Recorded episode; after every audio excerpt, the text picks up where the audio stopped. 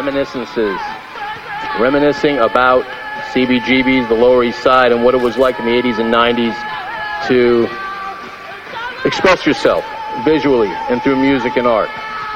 Where were we? Oh, yeah, CBGB's. Tell us. Yeah. What are your thoughts?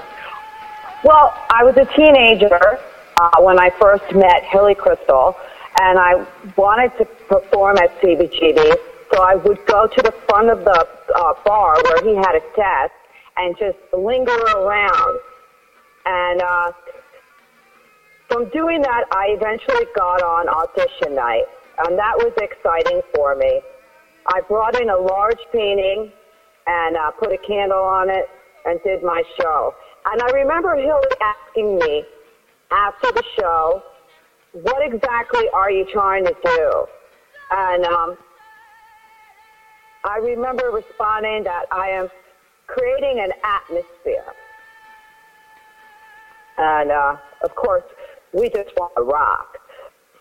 Well, anyway, Hilly turned out to be a longtime friend of mine, and I performed at CBGB's many, many times over the years. Well, there'll And never I'm be another place grateful. like it again. What a great venue. What an iconic venue. And of course, uh, the last night with Patti Smith closing down the shop. I mean, you really couldn't have written a better script, right? Oh yeah, no, he was so cool. I remember that night, the closing night.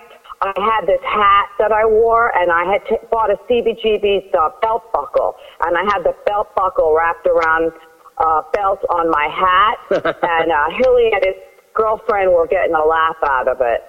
I was just happy to cheer them up. That's awesome. Well, you know, I talked to people, and of course, I was in New York in the early '90s for about a year uh, in Uptown. Uh, but I know that so many people that I used to hang out with are like, you know, they're saying there's hardly any dive bars left, and this and that gentrification. Some people have left, but it was really great to be able to be in that era, which is probably the end of a, a dying era in some ways. And art will always re, reshape itself and find its cosmic destiny. And you were part of it, and I do want to commend you for that. Yeah, I feel really fortunate that I just came into New York, not planning to do a band or anything like that. I was in New York to be a painter.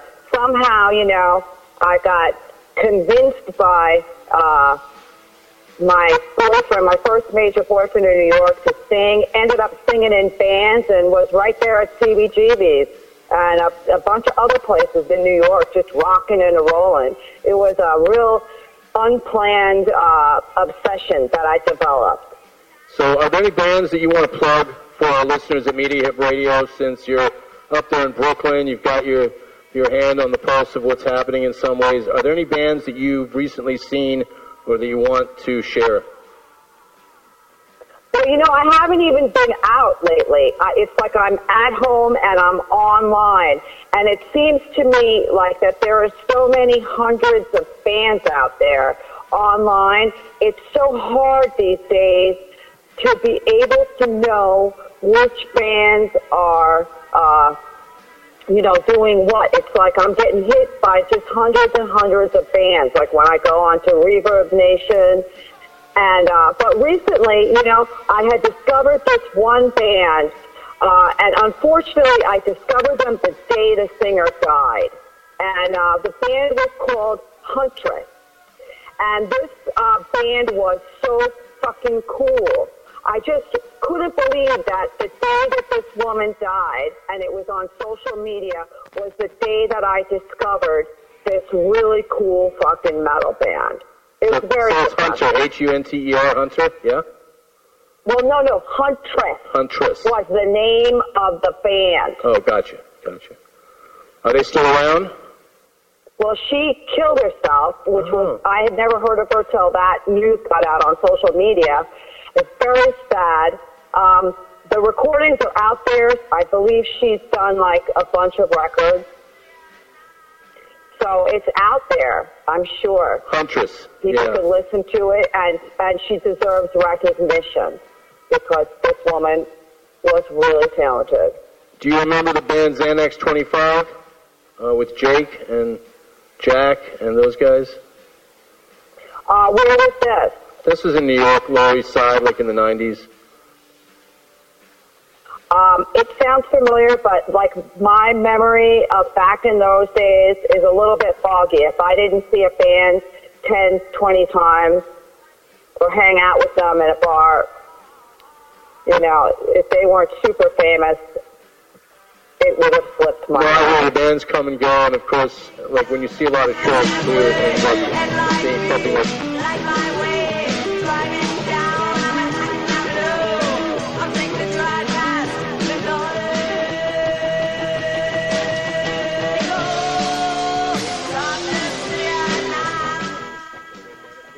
um, it's up to you if you do. Well, I mean, I have two. I have two websites. Um, one is AlinHunter.com, and that's my art website. And my other website is FarrahFire.com, and that's my music website. Farrahfire.com, AlanHunter.com. Yes. Yeah, all my other websites are linked to those websites, but those websites are not social media websites. They're my websites. I own them, and nobody can close them down. So they will be there no matter what. Great. Now, do you have any art that you're exhibiting, any visual art that you're currently exhibiting, or that you have plans to show, or are you selling any of your prints or your um, uh, your paintings? Right now, I'm not selling anything. Uh, the, the plan is to sell. Uh, I'm more into building relationships with different galleries, and I'm working on a series of uh, paintings that are print oriented. And then, of course, I'm working on other stuff too. So, is your music, and you do have a co- your your videos on YouTube, isn't it? Or Yes, it's on YouTube at my uh, on my channel, Farrah Fire, and that's my channel. You can tell by my logo because there's some other channels that took my name after I came out. They're not me. okay. Well, we'll make sure to uh, you know list your sites too in, in the summary and everything, and you can go to the website at MediaHipRadio.com. Once again, Farrah Fire, thanks for enlightening our listeners, letting us know what you're up to. Please feel free to come back on the show, and it's always a pleasure. It's been too long. One of these days I'll have to get up there and kick around Brooklyn, and uh, you can do a little live show. Well, I certainly would love to see you in Brooklyn. It's been a long time since I've seen you in New York, and it's just always great to see you.